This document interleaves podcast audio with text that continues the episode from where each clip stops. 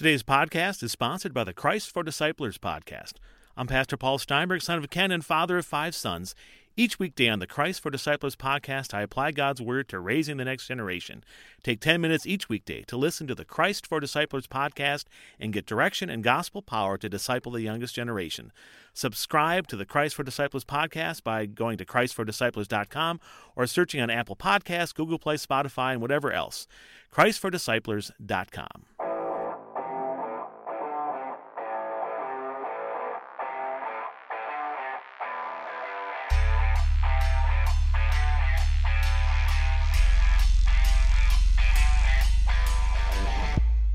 You are listening to the Gird Up Podcast. This is the place where young men come to learn what it means to be a man after God's own heart.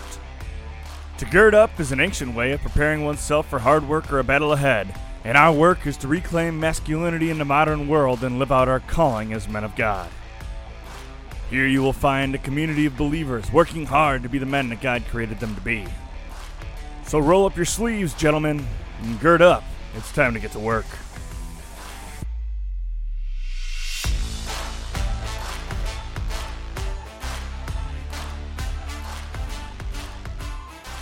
What's up, gentlemen? Welcome to Gird Up. My name is Charlie. This is the place where young men learn to be the men that God created them to be. If you want to live like a man after God's own heart, it's something you have to learn. It's not something that's going to come naturally. It's something you're going to learn from the study of Scripture, from getting to know Jesus better. It's going to come from prayer and a relationship with your Heavenly Father. It's going to come from being filled with the Spirit. It's also going to come from other men. You're going to have to learn from other men if you're going to be a man. God has given us a tremendous blessing in older men and even other men um, who can train us and help us be the men that we ought to be, keep us accountable, teach us the way that men behave. If we can't admonish each other and make each other better, we're not going to make each other men. I'm glad that you're here. Big shout out to our sponsors. God bless you all. Let's get started with the show. Oh, before we do that, if you want a gird up shirt, one like this that says, If boys don't learn, men don't know, or one of the Marty's Muscletorium shirts, or one of the Paul's guidelines for boys, whatever, whichever one you want. You can find those online. There's a few, few free downloads there as well. Now, fellas, um, okay, so there's a dude texted me over the weekend um, and just asked me, like, hey, do you think it's okay if a man stays home with the kids while his wife goes to work and makes a living? So basically, is it okay for a Christian to be a stay at home dad? And first off, what an incredible blessing. Most men, well over 80% of men, um, when they're interviewed beyond the age of 60, if you ask them what their one regret in life is, if they could pick one thing that they regret, over, I'm sorry, over 80% of men in America say they wish they would have spent more time with their families and spent less time working. None of them, no men polled, said they wish they spent more time at work or they wish that they had, you know, gone further in their career or whatever it might be. Not a single one. Not a single one. But well over 80% of men in America beyond the age of 60 wish that they had spent more time with their families. And the men men now generally spend less time with their families than they did a generation before. They might spend more time at home, which many men actually do spend more time at home than the last generations, um, than the 50s, 60s, 70s, even in the 80s. But we spend less quality time with our kids. When we're at home, we're watching TV, we're online, we're playing with our phones, or our kids are doing the same. That doesn't count as quality time with our kids. So, what a tremendous blessing it would be for a dad to be able to spend all that time at home with his kids. Ah, so cool. Now, some people are going to say, you know, well, isn't it the man's responsibility to provide for his house? No. No. It's a man's responsibility to make sure that his home is provided for. A man is accountable before God for what happens inside his home. Okay? That means that it's his responsibility to make sure that his family is provided for. It's his responsibility to make sure his family is protected. It's his responsibility to make sure that his family is raised up in the Word of God. But how he accomplishes that, what he does, like the way that he and his family decide to organize and structure it so that those things happen, that's up to him. That's on him. He gets to decide that. He and his family. Okay? And it would be foolish for anybody to write a prescription for how your family should be run or try and tell you you know from from the outside hey this is what your family ought to be like. This is what every family ought to do. If your wife is a kick-ass teacher she's an amazing teacher. She loves kids. She wants to work with kids and she wants to have a career and you can work from home go ahead. Be a stay-at-home dad. Heck even if you're not working from home be a stay-at-home dad. Maybe you married a lawyer. Maybe your wife started her own company she makes more money than you and your family are ever going to spend. Your family has been provided for. And it's okay that she's the one that did that. Right? There's nowhere in scripture that says a man needs to be the one making money for his family and it's not okay for the wife to make more money than the husband or something like that. The Bible doesn't say that. The Bible makes it clear that men are responsible for making sure these needs are met and that they're accountable before God for what happens in their home but what happens in their home, as long as it's within the confines of the law, man, it's up to them. It's their responsibility. It's their job to figure it out. And what a blessing it would be to be able to spend all that time at home with your kids. How cool would that be? What a blessing it would be to have a wife who works that hard and is that industrious. What a gift from God. Holy cow. Now, I would say most families are going to um, go through phases if this is if this is going to be the case. Most families aren't going to have a man who, from the day the first child is born until the day the last child graduates from high school, is never going to work a day in his life. Most families aren't going to be like that. right? Most families are going to go through some phases. So maybe you married a woman who's a a, a, a doctor. Like that's a great example, right? You're going to work for the first couple of years of your marriage while she finishes up medical school, and then she's going to go to work and she's going to make a lot of money now, if you're a family minded husband and wife and you want to have kids, she's going to start having kids. If you are, you know, a teacher, if you are a mechanic, if you are a, you know, a, a manager at a grocery store, whatever it might be, like there's thousands of jobs out there that are good jobs, but A, they're going to make less money. B, they require less specialization. And C, it's going to be easy for you to get back into the workforce someday if you want to it makes more sense for you to stay at home and for her to go to work than the other way around. Partially just for financial reasons. She's got a whole lot more debt. Okay? Or, well, I guess now you're married, so it's the two of you. The two of you have a whole lot more debt because of her education than you do for your education. That's just the nature of school, right? Number two, um, if she leaves the medical profession for a while, she's going to ha- it's going to be harder for her to get back into the medical profession if she's not practicing than somebody else later on. And C, a woman like that who goes through all that to get her degree, it, it it's, it doesn't change the fact that she probably wants to have kids. She probably does want to have kids. She's probably going to be an awesome mom. But she also likely from the start has wanted to be a doctor and a mom. Okay, and working full time doesn't keep you from being a mom. In fact, like um, medical professionals, uh, emergency professionals, um, I'm trying to think some other ones. I, but those those in particular, they're actually kind of a blessing in the opposite way, where yes, you're going to be busy for a week at a time, but then you're also going to have like four or five days off where you all get to be home together. What a tremendous blessing. Okay anybody who tells you every family needs to be the same or every relationship needs to be the same or husbands and wives should only behave in a certain way is a fool and you should not listen to them. Now, if one of your friends admonishes you and says, "Hey, man, you're you, I, I've been around your family, I've been around your home," or maybe it's your dad or something, right? They say, "Look, man, I think your relationship with your wife might improve if you take this step, right? Or, hey, man, um, this is what worked for my wife and me when we were going through something similar. I just want to tell you about it. Take it or leave it, you know. But this is then listen, man. Like I'm not saying don't listen to anybody. What I'm saying is stop acting like you're accountable to people you're not accountable to. What business is it of you know people outside of your home how you conduct business in your home as long as you're rooted in righteousness. Okay, if it's if there's sin going on, right? If there's sin going on, then your Christian brothers need to come and admonish you, and you should be admonishing them if there's sin going on in their home. But as far as like who earns the money, who brings home the bacon, all that kind of stuff, man, forget them. Forget them. In fact, I think we put way too much um, we give away to way too much of our power. All right. Um, in Matthew 18, Jesus laid out exactly how we should have these conversations with our brothers and sisters when there's sin involved, right? So if I notice that one of my brothers and sisters is living in sin, okay, the first thing I do is I go and I talk to them myself. All right.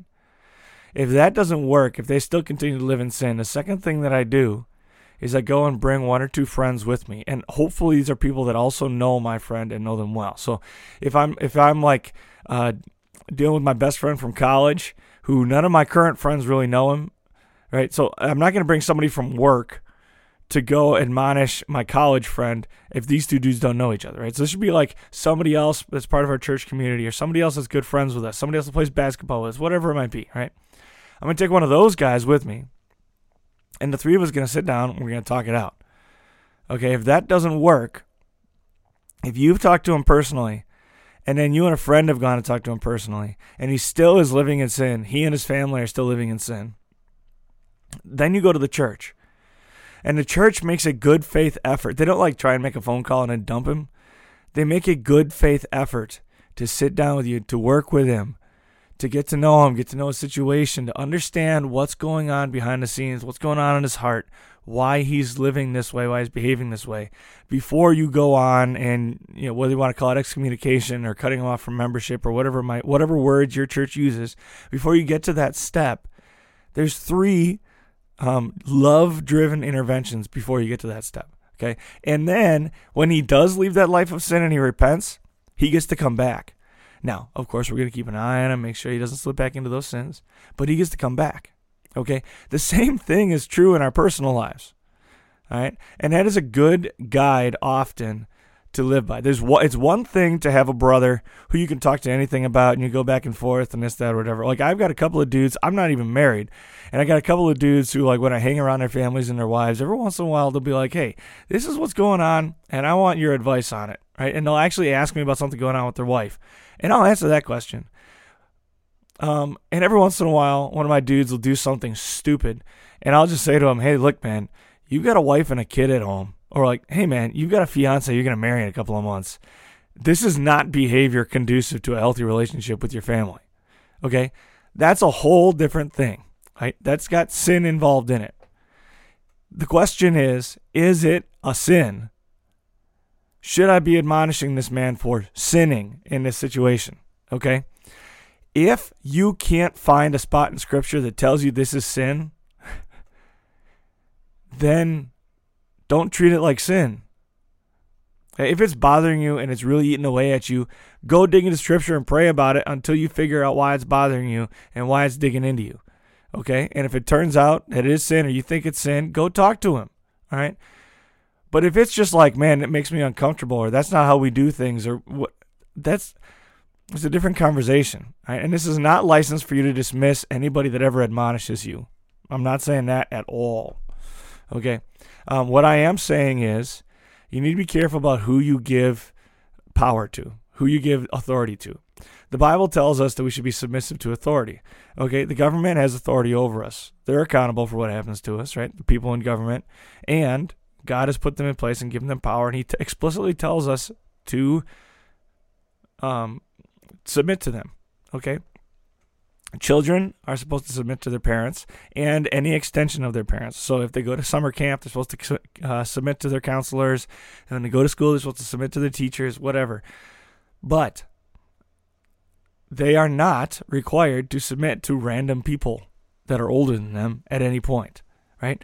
And, and that might sound silly, but think about it. The whole stranger danger thing, don't do what a stranger's telling you to do. If a stranger pulls up and says, Get in my van, you run the other way. All right. Now, I understand there's some gray area here, right? There's some little old lady at church that you don't, that your 10 year old doesn't know, and he gets caught sinning, and she says you shouldn't do that, and he mouths off to her. That's a sin problem. Okay? But when your kid's walking down the street and, uh, you know, somebody pulls over and says, "Look, man, you shouldn't be riding your bike that way," and there's like there's no law about it. They're just like telling him what to do. He doesn't have to listen to them. They have no authority over him. Okay? The same is true with us as adults. Not everybody has authority over us, and we need to be careful who we give authority to. That's a very, very valuable thing. We need to make sure we don't give it away without reason. Okay. So as an adult, you've got your boss, and they're your authority when you're at work. Okay. So when you're under their jurisdiction at work, they're your authority. Okay. But the people around you, most of the people around you at work are not an authority over you. All right. The people that are like literally outrank you in the company and get a chance, get the job of telling you what to do, they get paid for, to have more responsibility than you and tell you what to do. Those are your bosses. Okay. You submit to them. Not everybody at work you need to submit to. But be careful. Make sure that you're testing it against the will of God and make sure that you're following the will of the Father, the Spirit of the law, right? Um, at church, your pastor is going to be an authority figure over you, right? And he's not always necessarily going to be like, I'm not saying you should just do whatever he says, at least you should never question or something like that. Just the opposite. Um, but he's putting an authority over you. You're supposed to submit to him. And remember, submission means you allow someone to teach you you allow someone to lead you and guide you. And better be your pastor. And if your pastor isn't somebody you can trust to lead you and guide you, go somewhere else. Okay? Um, an interesting one that I like to think about is like church councils and school boards and things like that. Right? The church council as a body does have authority. But the individual members of the church council, without the council, is not necessarily in authority. Now, he should behave in a con- in conduct that is above reproach. You should meet all the all of the all of the recommendations of Scripture for what a leader looks like, but it's his role on the body that gives him authority, not personal authority. Okay, so what happens a lot of times is we allow people to pressure us into um, doing things that we don't necessarily need to, or believing things we don't necessarily need to, um, or or even doing things that aren't biblical or scriptural in the name of Jesus because someone who doesn't know what they're talking about, or someone who has a misunderstanding, or someone who was not in a place of author- of actual real authority told us to believe something or to do something. We were just like, "Yep, I'll do that," and we never actually measured it and tested it. So don't forget who the authority is in your life. Your heavenly Father is the authority in your life, and nobody else is. Okay? So your heavenly Father has authority, And just like your parents gave power to your teachers, gave authority to your camp counselors, gave authority to your babysitters, all that. So the heavenly Father gives authority to our pastors, to our bosses, to our you know government le- governmental leaders, so like law enforcement, those people, they do have authority, okay? But they're not perfect and they're not God. So be careful who you submit to. Be very, very careful who you submit to and make sure that you're submitted to the Father and that the reason you're submitting to these other people in your life is because you love the Father and you're willing to follow the Father. Okay? Be careful who you submit to. And that means every once in a while you're going to discover something you believed isn't actually true. And so some of us as young men grew up hearing that the man should be the one providing, that it's improper for a woman to be working outside the home, she should be pregnant and barefoot in the kitchen all the time, all that stuff, right? Not true. Not true. It doesn't matter. In fact, Jesus encouraged a whole bunch of women to follow him and tend to his needs. They weren't in a home. They were a blessing to him, and they were a blessing to us because they doc- doctored him and cared for his needs. There's so many examples of women who aren't like that in Scripture, and God praises them. So treat your woman like the crown of creation she is. Let her be a light, and you be a light for her. You are accountable to your heavenly Father for what happens in your home. You're not accountable to everybody that lives on your on your street. God's blessings, fellas. Go be the man that God created you to be. We'll see you next time.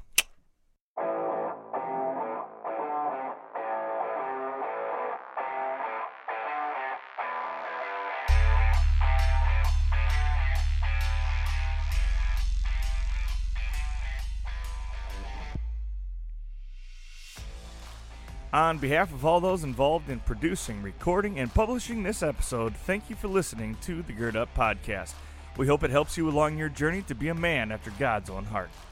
Be sure to check out the Gird Up channel on YouTube. There you will find many podcast episodes just like this one, but you will also find exclusive video content geared at helping you be the man that God created you to be by introducing you to other godly men teaching you how to behave, study, dress, act, eat, and live like a man of God, and you'll find devotions to help you grow in faith.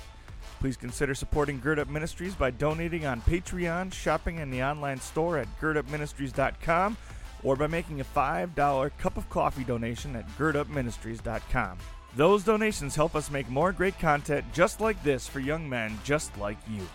Make sure that you like, follow, friend, and subscribe to Gird Up and our guests on Facebook, YouTube, and Instagram.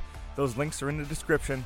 And as always, we will be praying for you on your journey. Blessings, men. Time to gird up and go be the man that God created you to be.